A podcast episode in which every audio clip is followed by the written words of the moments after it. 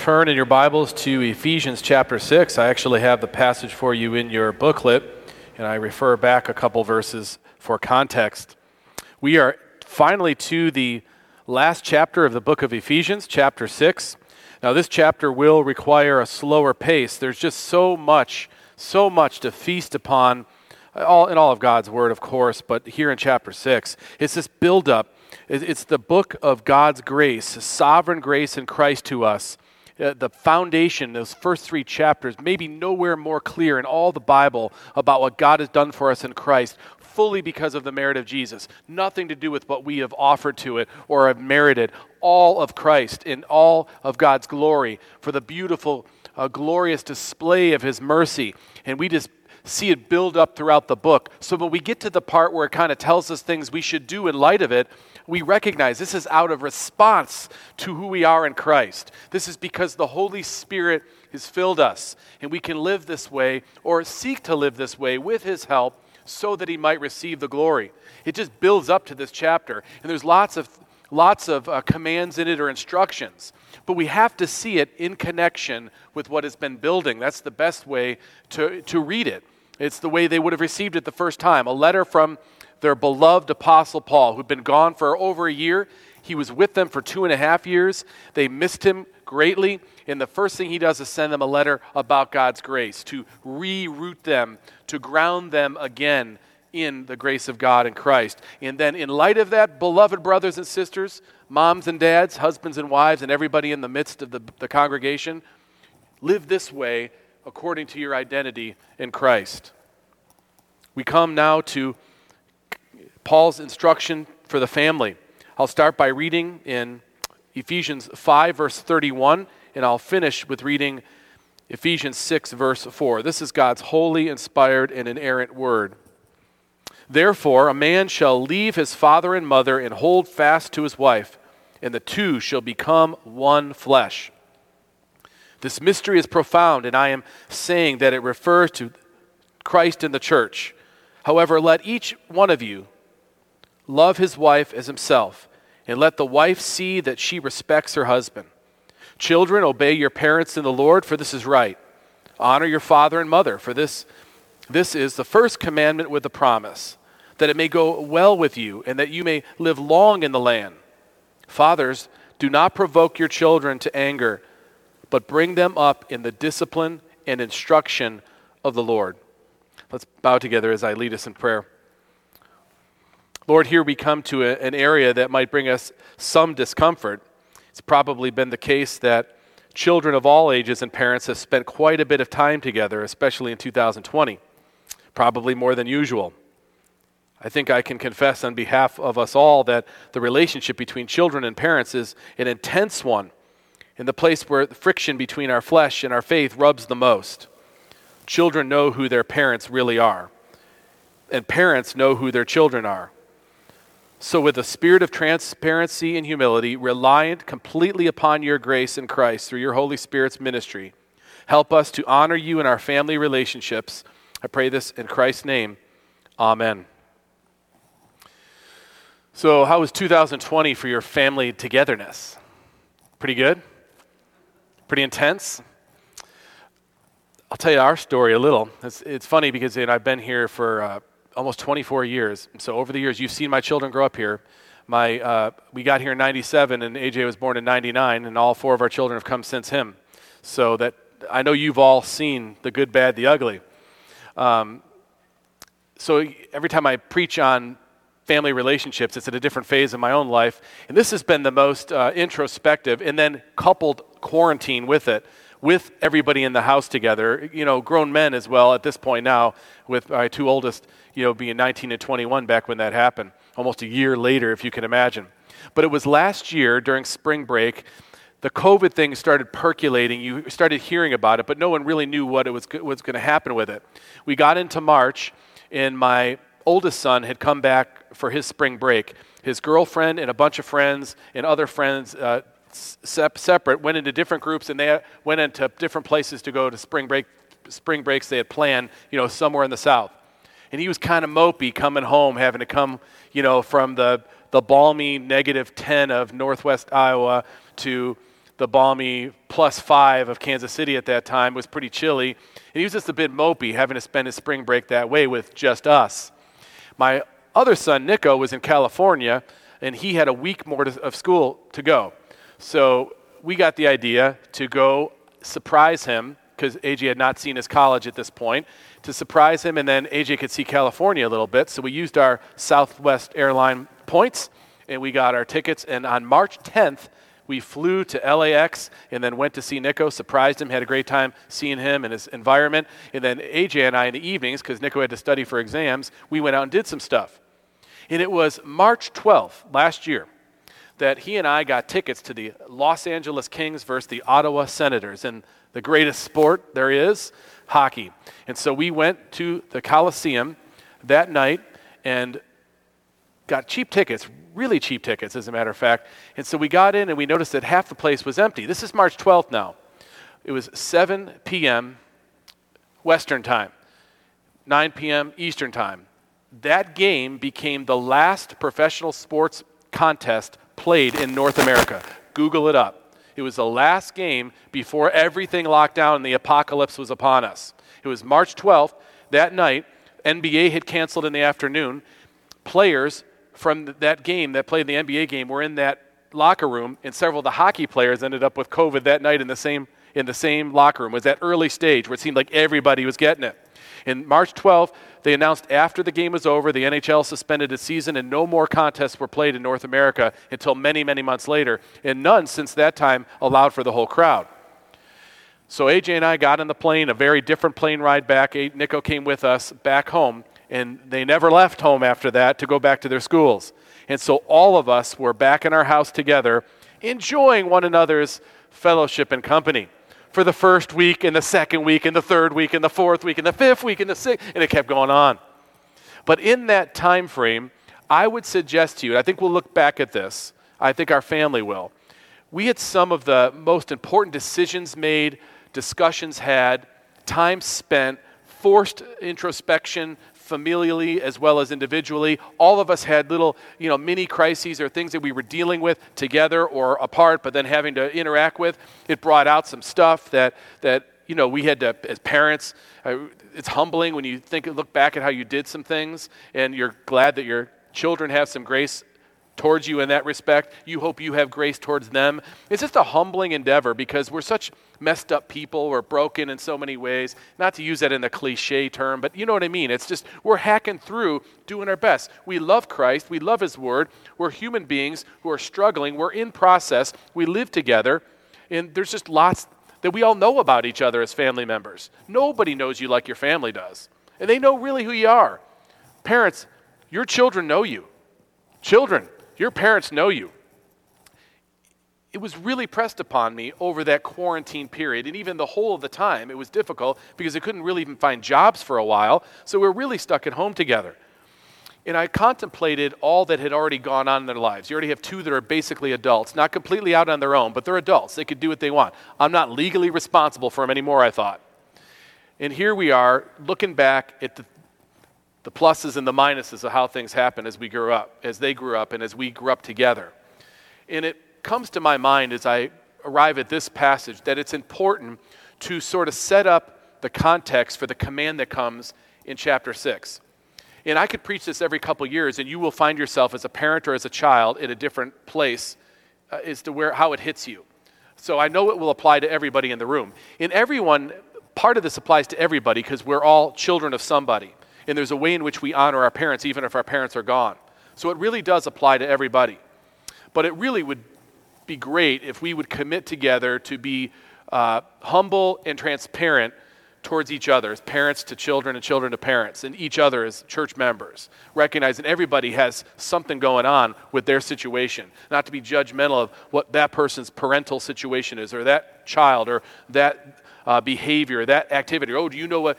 Listen, all of us should know by now what this life is like, the difficulties it is, and we try our best. We rely upon God's grace. Uh, in the end, though, it is all of His grace. And this book is all about God's grace when it gets to chapter 6. It didn't just plunk down, children, obey your parents. It doesn't just start there. In fact, we have to look at the development to fully appreciate exactly what's being said here. It says in our verse, Children, obey your parents in the Lord, for this is right. Fathers, do not provoke your children to wrath, but bring them up in the discipline and instruction of the Lord. Children, obey and honor. Fathers, parents, don't provoke to frustration. Disciple them, shepherd them in the Lord. This is the focus. This week, let's look at children. Next week, let's look at parents. Now, before I go any further, I want to sound a bit of a warning bell. This instruction to children and parents is in the context of sovereign grace. I know I've said this before, but I don't apologize for saying it over and over again. It has to be really bolstered as we go into the passage. We've reached, reached chapter 6 of Ephesians, but do not forget from whence we have come.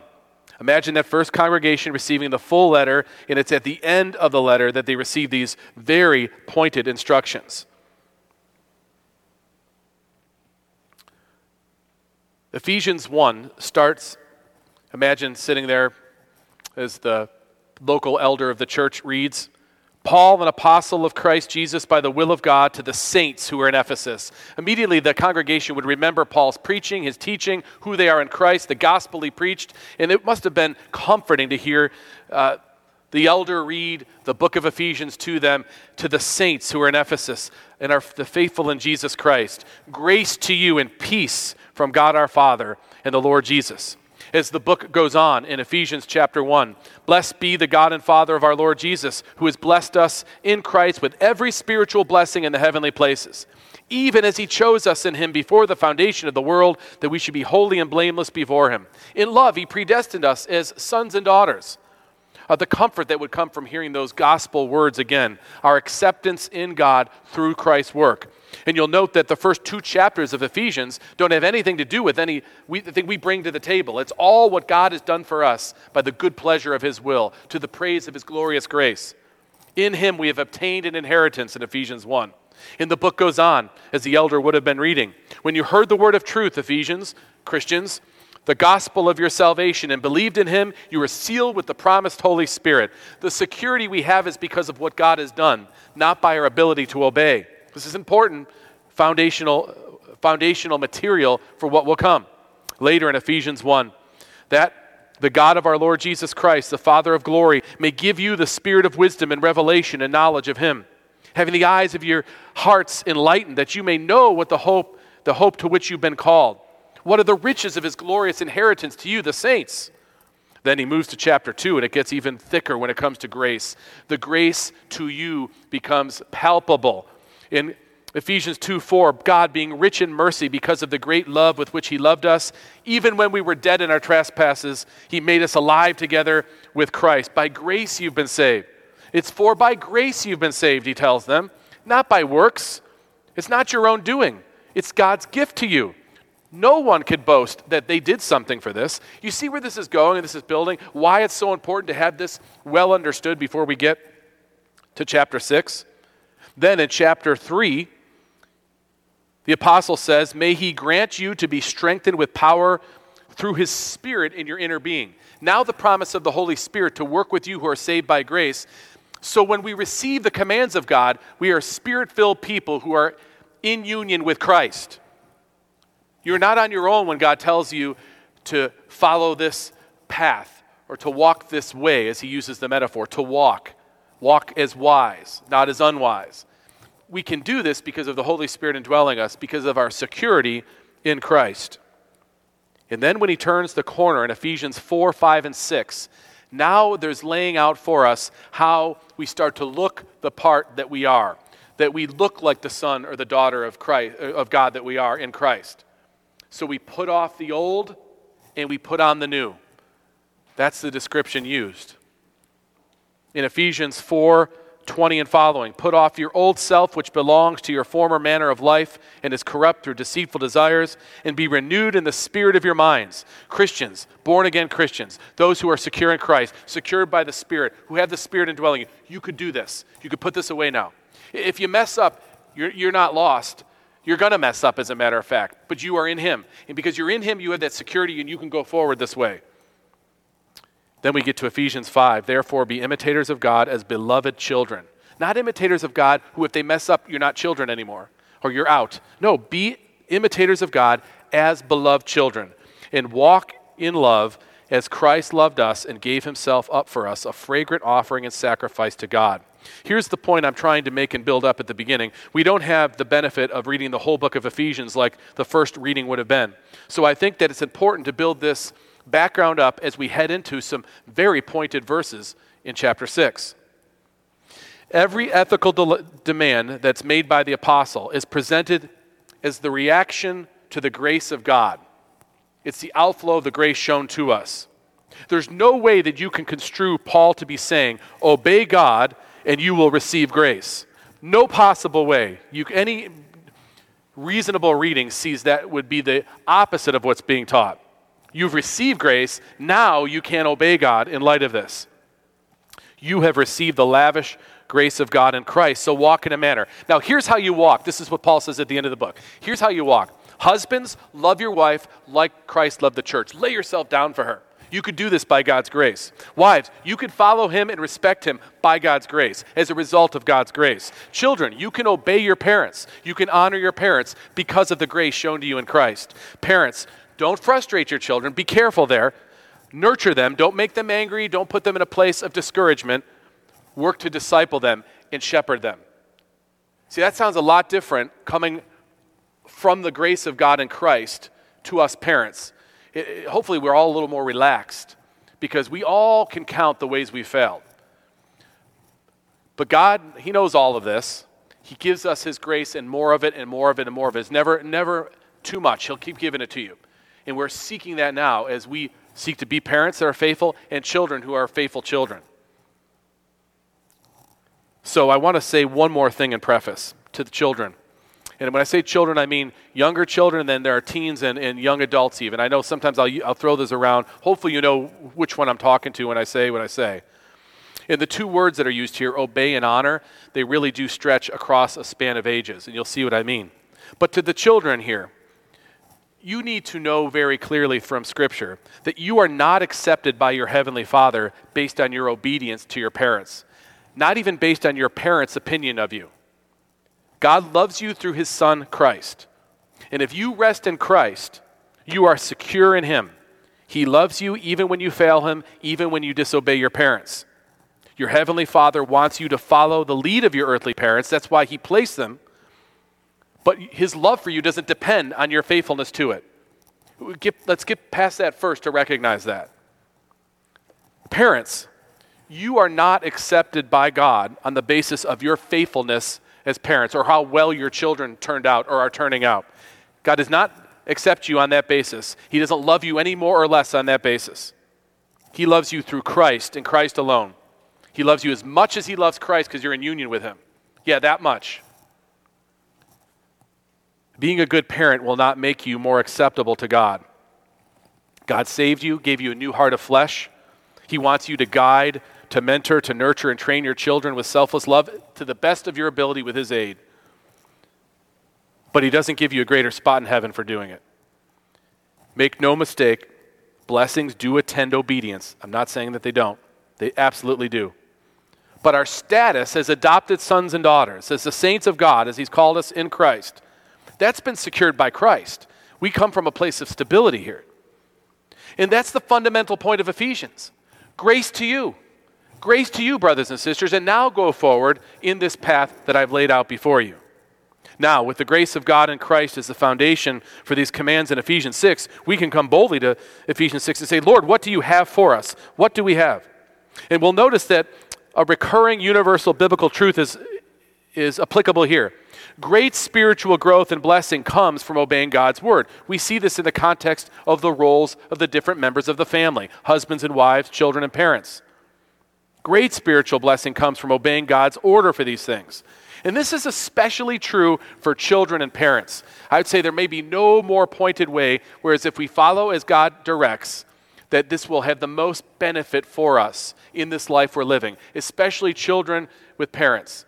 Children, as you listen to your parents, as you follow your parents. Now, keep in mind the very first point that I would draw to your attention, and this comes back from the verses that we studied already that are there Ephesians 5 31 down to 33, we see that the structure that God has ordained for the way we would grow in the grace of Christ, at least the main structure, is not the only way. And when this is broken, God has many other ways to shed his grace. But typically, family is God's main design for growing in the grace of Christ.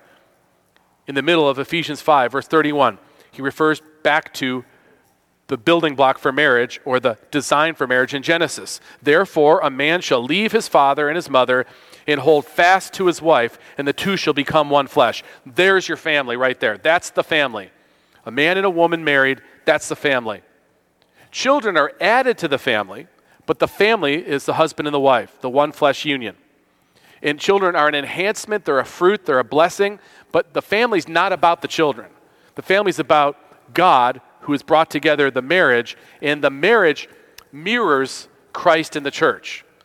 So the gospel itself is on display in the marital design. As a husband lays his life down for his wife, his wife follows the lead of the husband, just like the church in Christ. Christ lays his life down for us. We recognize we need this, we follow him, and the Lord designs the church's activity that way, its essence that way. But it's also descriptive of marriage. And so the family relationship is at the base level the first place where the gospel is lived out where it's tested, where it's explored, where people they know what the message is because God's given the other divine institution, the church, uh, the oracles of the church, or the ability to maintain the mantle of the clarity of the gospel. So you should come to church through the ministry of the church.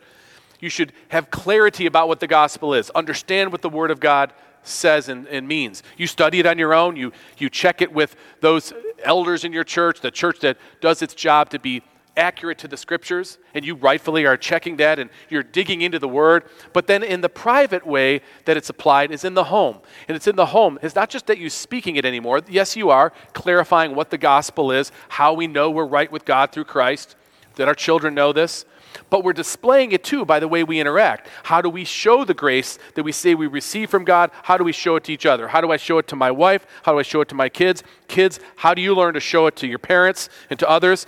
That's really the workshop where the gospel fruit finds its form. And it's also where we know all the stuff about each other. We know a hard we have to continually uh, be about applying the gospel over again. When we wrong each other, the gospel is reapplied. I don't mean you get resaved. I just mean that you have to stop and think again about forgiveness. And if I've been forgiven much, should I not also forgive?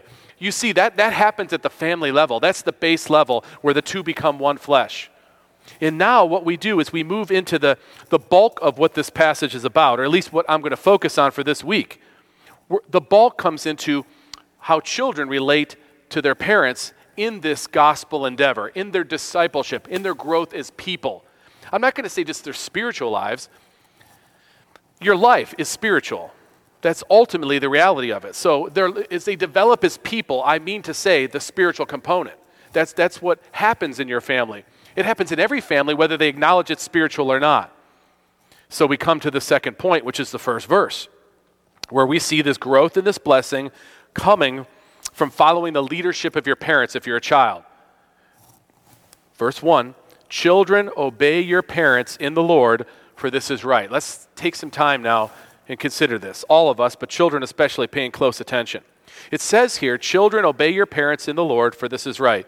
Now remember everything I just said in the Lord, in God's grace, by God's grace. And when it says in the Lord that you obey your parents in the Lord, it doesn't mean you obey everything your parents say. It's not an unconditional command. It's saying in the Lord. So, in a way that honors the Lord. Now, you know, and I know, kids and all of us, our parents don't purposely try to get us to sin. Our parents may mess up or not know better, or something can occur. That, that happens. But you know that nine times out of ten, as my dad would always say, nine times out of ten, our parents are not trying to lead us into a sinful direction. But it says, Children, obey your parents in the Lord, as a reminder of you're following the people that God placed in your life. So, in a sense, you're obeying God by obeying your parents in this way. For this is right, it says. Now, read it real fast. Children, obey your parents in the Lord, for this is right. You just know it's right. You know that's the natural way of the order. Uh, that you don't even have to read the Bible to see that it makes sense that children would follow their parents it's, it's unusual if we would not think this way that a little child would not follow their parents. Now, I know it gets more complicated as we grow, But think about how grotesque it would be if you would have a youngster, a, a, toddler, who would do nothing that their parents would say whatsoever. You would say, that's not right. Something's not wrong right there. Because obey your child, that, or obey your parent, that's right. It's the natural revelation, you might say, that just is clear.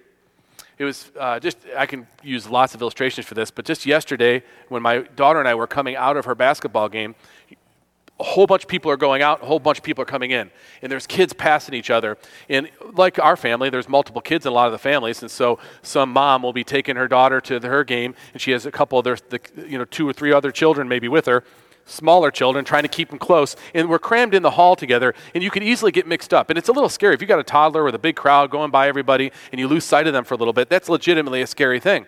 And she lost sight of her child. I saw the child coming ahead, and I could see the look on her face that she lost sight. She was trying to keep her eye on her little toddler, maybe a three or four year old boy tops, probably three, toddling through and weaving through. She couldn't see.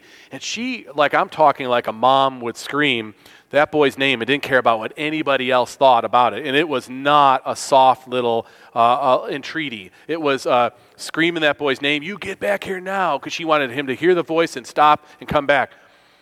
Now, when that happens, now right away the kid did not stop. He kept moving. And what you all thinking? Well, I'm thinking to myself, this kid did not listen to his mother how many state institutions is he going to be in and out because of this? He's going to be a serial killer. He is not following his, and I, am not saying this out loud. I'm thinking, oh, I can't believe this kid's not listening. And then I'm thinking, feeling sorry for the lady. I'm like, man, that's embarrassing. We got to yell because I can remember doing the same thing at some point in my own life. And so everybody's got some judgment about the whole thing because it feels a little odd that the boy was not right near his mom and didn't listen. Now, we know that's the way it happens. But what I'm saying is, it's just natural to think that you're, especially in a dangerous situation, mom should say to the son, do this, and that makes that's, that's just right. Just listen to your mom. That's what's right. Follow her. It's just the natural understanding. And so the first order that Paul brings to children is hey, follow your parents. It's the right thing to do. You know it's the right thing to do. It makes sense. Just look around. Children, obey your parents in the Lord, for this is right. Now, obedience is the right thing to your parents. You can get this, especially as you're young. But now Paul uses another word. There's two sentences together that mean almost the same thing but not identical. Now there's an expansion on the word obedience on purpose. Verse 2, he says, Honor your father and mother. This is the first commandment with a promise. So now Paul is expanding away from just what you might call as natural law or just what's commonsensical to supernatural to this is revealed by God. Here's a nuance now that's more than just simply obey. Obey because it makes sense. It's safe to obey. You'd be wise to obey your parents. Don't run across that road. Yeah, and you stop. But now there's a nuance that God gives because He has the, the dynamics around what it means to parent someone or what your parent's role is in your life. Honor, it says. Honor. Honor is not equal identically with obey. obey. It's part. Honor your father and mother. This is the first commandment with a promise. He's talking about the fifth commandment. We just read it this morning. Paul now is appealing to the most foundational, supernaturally revealed moral code on earth, the Ten Commandments. Obey your parents as God has explicitly commanded, yes. But if you do this,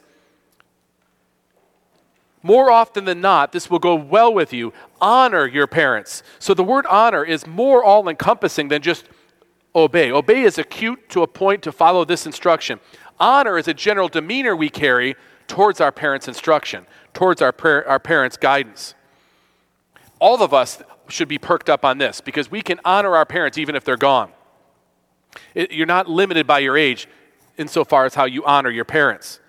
It, it's a much more advanced understanding. It starts with obedience, and as you're a small child, for sure, obedience is the key especially as you grow. But as you grow, it really transfers into being uh, uh, something about honoring your parents.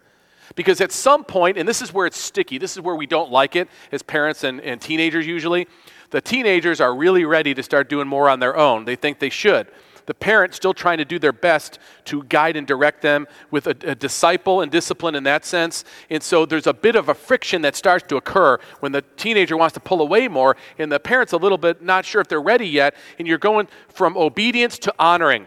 And that part right there is tough. That's, that's, that's tough. That's, that's especially starts happening generally, you know, seventh to ninth and tenth grade is where it happens. In fact, I remember Chuck Swindoll said, when your, your son gets to seventh grade, put him in a barrel, put the lid on the top, put a slit in, and feed him food through it. When he gets to eighth grade, shut up the, shut up the, the hole. Um, sorry, boys. I've got three of them. I can attest that something happens, okay? The point is, that's a tough phase because that's when a young man and a young girl, young woman now, is starting to want to just, you know, test some of these things. They start asking questions about the logic of the rules we have, and they're legitimate questions oftentimes in that stretch period. But I want you to think, we'll talk more about it, but think about you go from obedience and you go to really honoring. I think about that in the way school works, as I've been involved with, with helping with development of the school over the years. It's always difficult for parents in middle school because what's happening is they're going from you can set up rules and you can set up morals, and they follow them really well, zero to fifth grade, your uh, pre K to fifth grade. But somewhere in that middle school period, you have to start going to what life looks like after that, which is living on principles and people making some decisions. I find it the most difficult things personally as a parent and difficult watching parents watch go through the transition with their students, with their kids, because you go from obedience to honoring. Honoring involves the whole of someone's will, and you have to start to think of every activity and you weigh it through a set of principles. And in this case, the principles your parents taught you. So obedience and honor, they go together. This is packed. This is very packed and it explains a lot about how we develop as children and into young adults and into adults ourselves, in that the honoring part never ends. Honor your father and your mother. This is the first commandment with a promise. Remember the commandments as they build up to the fifth commandment. Um, they have some, some um, ex, uh, explanation that goes with it. Have no other gods before me. Make no graven images or likenesses. Do not take the Lord's name in vain, or will, you will not be held guiltless. So there's a little bit of a curse that goes with that. But then, verse 4, keep the Sabbath holy. And then, verse 5, honor your father and your mother, that your days may be long in the land that the Lord your God is giving you. Now, stop there for a moment. Think of your biblical history. Remember the Ten Commandments come to Moses, to the people of God, but come to Moses after they've come out of, out of, they've come out of Egypt. Now they're getting ready to take the land that, God, that God's promised them the land of His grace, milk and honey, all His. He's given it to them, nothing they've done. They're not an attractive people when He picked them. It's all His grace, still, still couched in grace. And then He gives them the commandments, that they would follow the commandments, that they would represent His righteousness before the earth. Now we know they fail at this. They don't keep the commandments to be saved, but these are the basic, these are really the summary commandments of the whole of God's law, the Ten Commandments. And so he gives this fifth commandment and says and uses the language of the promised land of what they'll be able to, they're God's people, but to experience the blessings of the promised, promised land, follow this. Do what your parents say. If you do that, you'll have opportunity to taste that blessing that's yours in the promised land. That's what is meant by the fifth commandment. Honor your father and your mother, that your days may be long in the land that the Lord your God is giving you. Verse 3 that it may go well with you and that you may live long in the land. Paul is essentially paraphrasing the commandment, using this covenantal language to describe what will come to them if they would obey their parents, if they would honor their parents, I should say. And honor is an important word that I want to accent. Uh, Sinclair Ferguson, on this point, he notes that the essence of this verse is saying, live in faithfulness to God's covenant in your relationship to your parents and you will discover that the promises of the Lord's blessing are true. It's not a promise that you'll necessarily live a certain amount of days. It's talking in general about how, as we follow the ones that the Lord gives, give, gives us for that guidance, we'll see that go well. It will taste some of the benefits of being in God's covenant of grace. Obey is pointed, honor has more to do with respecting our parents' overall leadership as we follow them. I think of my father often about the various things he taught me. They weren't always specifically lessons, but there are ways in which he did things and he would repeat them as he goes. And they've never left me. And I found myself um, following these things uh, subconsciously, really. Work and provide for your family. He'd always talk in those terms. Be respectful of elders. He always said if someone's older, it doesn't matter who's smarter or what their level is or what their condition is or what their situation is, what their class, none of that matters. If they're older, you respect them period. And I saw him do that, and I saw that's the way it worked. Now, I'm not saying every one of these things that they necessarily teach you are explicit biblical things, but it just shows you what honoring means. Uh, be a faithful friend, he'd say. Laugh a lot, he would say. So, all these things I've kind of taken to heart as the way I just remember him uh, displaying them. And then sometimes you'll catch yourself and you'll recognize, why am I the way I am? And some of it has to do with what you've seen in your parents, and you're honoring some aspect of what they taught you by mimicking that or following that or being like that to some degree. I think we honor our parents in this way. Ferguson, who I just referred to, said, Look for ways to honor your father and your mother no matter the stage of your life. Find them as soon as you can. Look for those ways. It may yet transform family relationships and things will go well with you. Now, let me get really pointed. And you guys will have all sorts of chance. In fact, since we won't have church tonight, the whole rest of the day is open. Right? You're not doing anything today. And so, in fact, I'll say this take a nap and you get home. And at 5 o'clock, sit down and talk about the sermon. And talk. There should be no giggling whatsoever here. But you'll sit down and have a chat with each other, children and parents, about some of the things I'm talking about. Now, some of what I'll say, you know, probe with each other. I'm not, I'm not saying, thus saith the Lord, but here's some ideas for you as it relates to children obeying their parents or honoring their parents, depending where you are in the stage. And then, parents, your reaction to it, I'll close with just very briefly, because we'll spend the rest of the sermon next week talking about children. But if you're a younger child, here's some of the ways in which you can, you can honor your parents, you can obey your parents. It's pretty simple, even though I know it might be difficult for you at times. I understand this. We've been children too, and it's not always the easiest. A big one is like when your parents ask you to do something, kind of do it right away rather than delay and wait and wait, or act like you don't hear them. That one. Husbands do that too. Don't follow that, that, that example. When you're called, respond right away. Also, how you talk to your parents, how you talk to adults, being thankful, just recognizing the things you have, be thankful for them, doing chores when you're asked to do them the first time, contribute around the house, treating your brothers and your sisters well, even if they don't always treat you well. Uh, so many of these things are obvious to you, but they're ways in which you can honor the Lord. Sometimes a younger child will wonder, what can we do to honor the Lord? Just by obeying your parents and following through in some of these things I've mentioned, these are ways in which you can do this. This is a way that you show that you understand the grace shown to you and you want to show it to others, kindness to others. God's been kind to you, you could show kindness to others. Now, as you get into the teen years, it becomes more complicated. It just does. There's no two ways about it you're starting to feel like some of the rules that you've been uh, under for a while, you're starting to add them up and they don't quite add up. And here's the newsflash your parents know that too. Sometimes we just don't know what else to do, honestly. We're trying to do our best. And you're starting to scrutinize them like, well, this isn't very consistent. This doesn't make sense. Or Johnny's friend doesn't do this. Or her, you know, and then you start getting into that whole thing. So you've gone from the simple obedience as a, of a young child to now growing like you need more independence. And that's true. You do at some point. You're caught between betwixt and between obedience and honoring. That, that transference I just talked a little bit. A huge step in your growth is when you submit to your parents' rules, even when you think those rules are lame.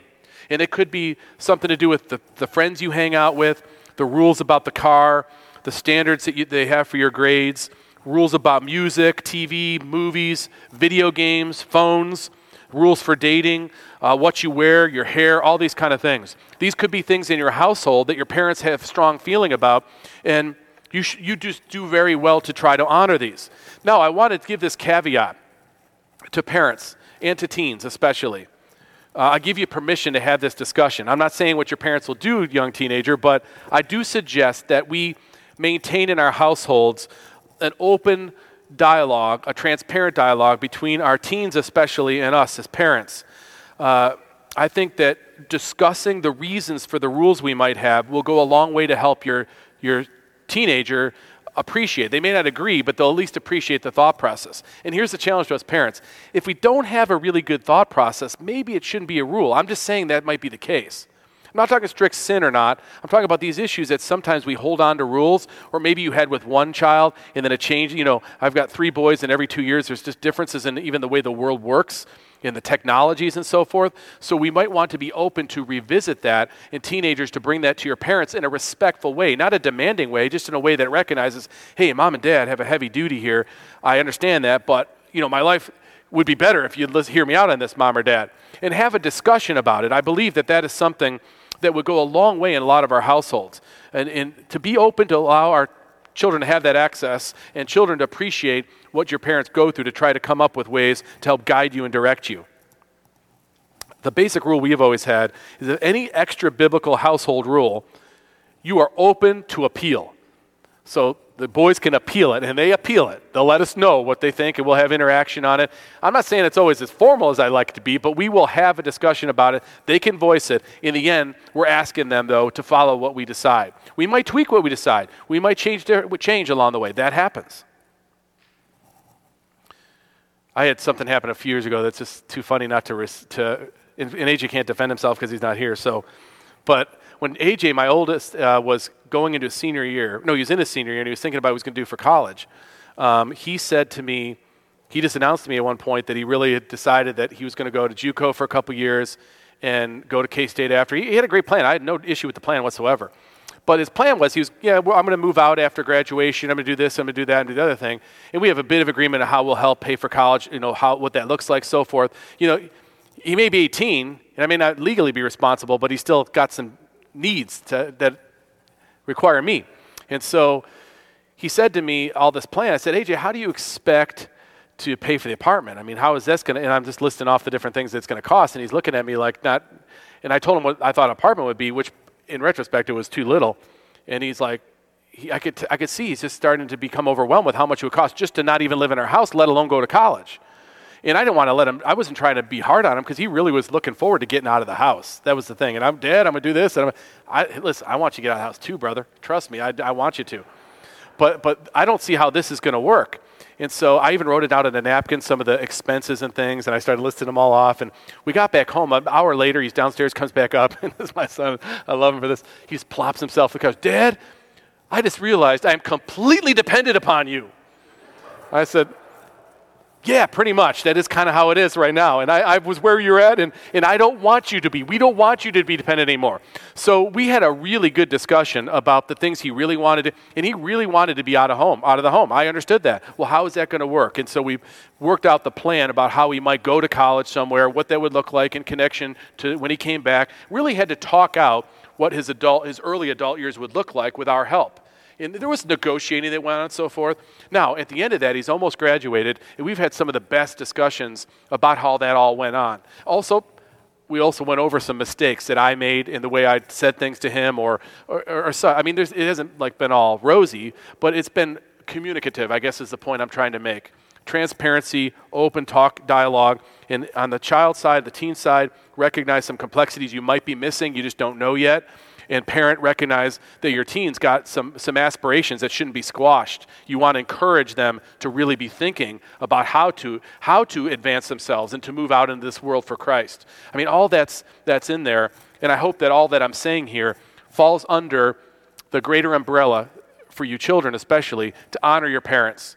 And i want you to recognize the final point in verse 4 as to why this would be the case. We're going to take on verse 4 strictly speaking about parents. But for now, children, read this verse uh, as the child thinking about your parent feels like when they're seeing God's command.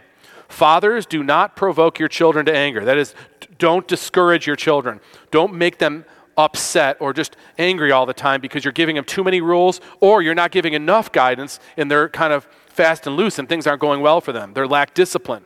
Don't provoke your children to anger. That's a command to your parents, children, teens but bring them up in the discipline and instruction of the Lord. Not only are they not supposed to make you angry, so please know they're not trying to make you angry, they're also supposed to be nurturing or guiding, directing, shepherding you. That's God's command to them.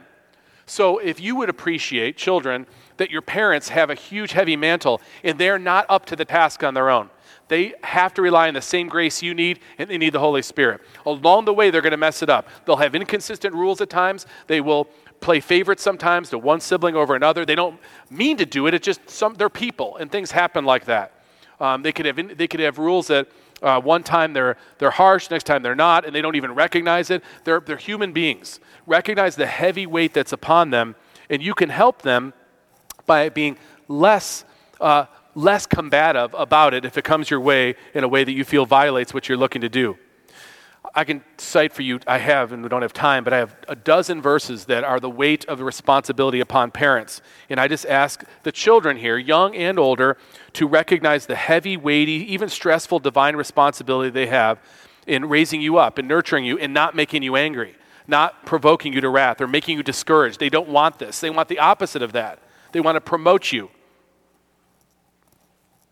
You've been shown grace through Christ to put you in the family you're in, to give you knowledge of Christ if you rest in Him.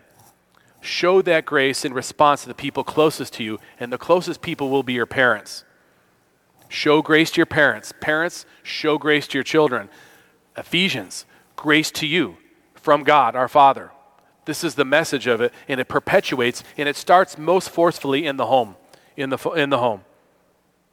Just as you want your parents to show you grace, so also show them grace. You know, in, in final thought, you know, for, for young people, especially those of you who are teenagers into college age, it, it, it, strikes me just how I've become my parents. No offense, my parents are great, but like you know, you just you think that you're keeping up with things, and you, you just you you ain't. I mean, you're just not. I mean, um, if your parents are, if your kids are in college and you're that age, just think of this: if you have college age kids, you never texted your wife anything when you were dating. You never texted a thing until 2006, probably. Um, the whole life that our young people live is completely foreign to us. So it makes sense that we struggle sometimes with how, trying to navigate how to help them through it. There's just too much coming at us. And we're on the edge. You know, Gen Xers, my, my generation, we're on the edge of technology. Like we, we know enough of it to be dangerous.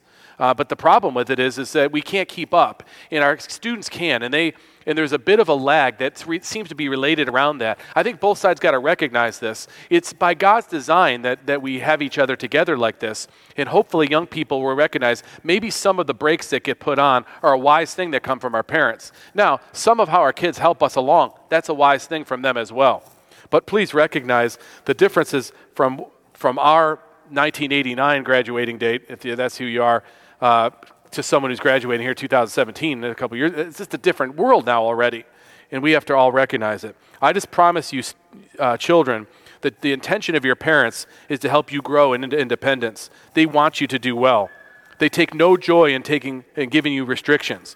But they read the passage and they see what it says. Do not provoke your children to, to wrath, but bring them up in the nurture and instruction of the Lord. And it says to you, children, obey your parents. It's right. Honor your father and your mother. It's the first commandment that comes with a promise. It'll go well with you if you do, that you might live long in the land. Let's bow together as I lead us in prayer. Lord, your word is life to us. Your word lights our path in just the way we need. I pray for children and parents. Give them both grace. May the grace that they have been shown in Christ be evident in their relationship with each other. I pray this in Christ's name. Amen.